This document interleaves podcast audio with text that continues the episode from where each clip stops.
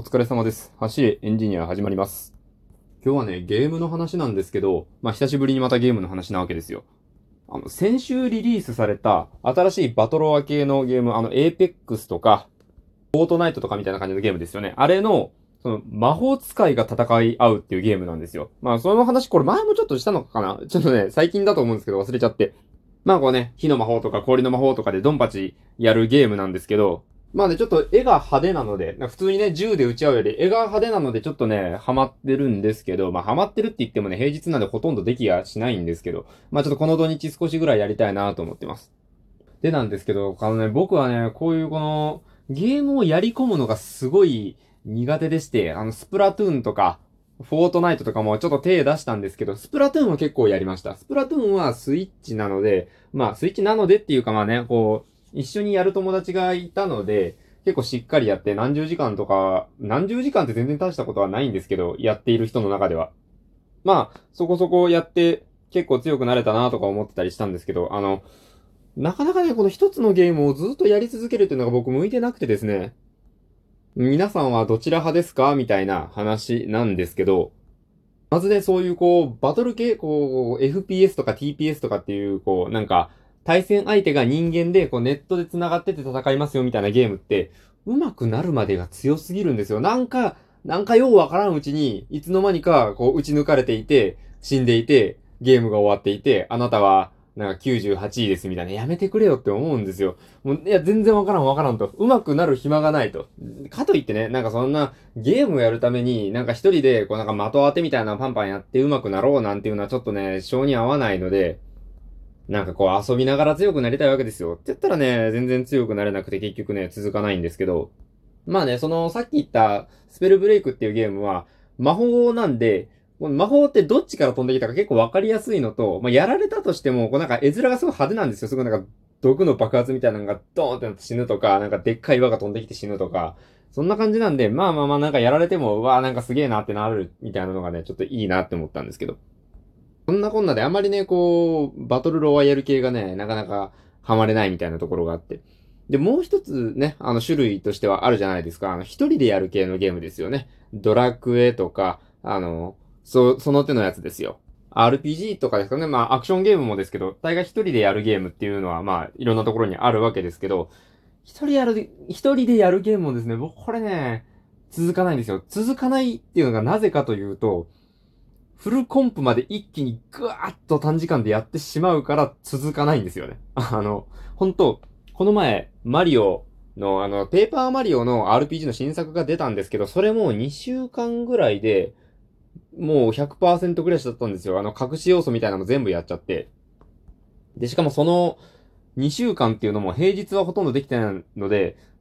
基本もうだから、実質、土日土日で終わらせてるみたいな感じなんですよね。もう、ほぼゲームしかしてませんみたいな。あの、お芝居のね、稽古の時間以外はずっとゲームやってましたみたいな感じで、やっちゃうんですよね。あれなんでなのかな？なんか、続きが気になって仕方ないんですよね。あれ、ストーリーがあるじゃないですか。アールピージー のゲームってもちろん、ストーリーもないのに一人で黙々と戦いませんよ。ストーリーがね、あるんで、なんか、うわ、このキャラ、寝返ったとか、わあ、こいつ仲間だと思ってたのにとか、ああ、それ願ったと同じ意味だわ。あはい、なんかそういう感じの、こうなんかどんでん返しみたいなのとか、なんか続きは次の章でみたいなのってまあ普通にあるじゃないですか。あれがね、気になって絶対やっちゃうんすよね。まあだからね、逆に続かないっていう感じなんですよ。もうね、ゼルダなんてひどかったですよ。あの、ブレスオブザワイルドってね、知ってる方多いと思うんだけど、スイッチのゼルダの伝説でなかなかね、変わった毛色のゲームだったんですけど、あれね、まあ僕学生の頃だったからよかったんですけど、一週間ぐらいマジでもうほとんどゲームしかしてないですからね。あの、学校行ってる時以外。はい。しかもね、僕あれ、スイッチ買ったの夏季、あの、夏季の休み、夏休みだったんで、ほんとほとんどゲームしてました。芝居するかゲームしてるかみたいな感じで。あれは不健康だったな。もし就職してからゼルダ出てたらやばかったかもしれんなと思いますね。まあまあまあ一人でやるゲームはそんな感じなんですけど。まあ、そんな性格なので、あんまりこうね、超対策みたいなのって逆に変えないというか、はい。もう時間がそればっかりになっちゃうから、もうこれもね、気をつけないとね、少しずつ楽しみたいんですけど、うん。まあそんなところで、僕が今のところ割と行き着いているゲームが、あれなんですよ、インディーズゲーム。インディーズゲームご存知ですかね？こう、ニンテンドーとか、あの、ソニーとか、違う、ソニーは、あれか、ハード作ってるだけか。だからあの、スクエニとか、なんかスクエニとか、セガとか、なんかああいうこう、メインのゲームを作る会社が出しているゲームではなくて、それこそもう個人が作っているような、下手したらもうなんか、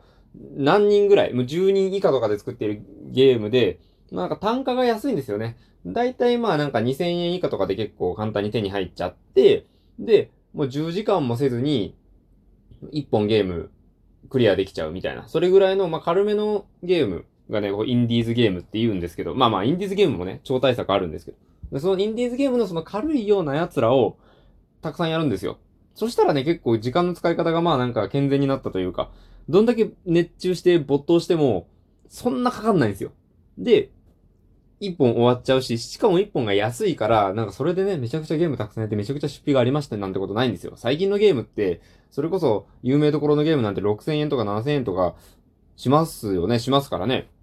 それ考えたらコスパもよろしいななんて思って、そんな風で最近はね、やっているんですよ。まあ、っていうとこなんですけど、まあ最初の話に戻ると、そのスペルブレイクっていうこう魔法使い同士がドンパチやるゲームがね、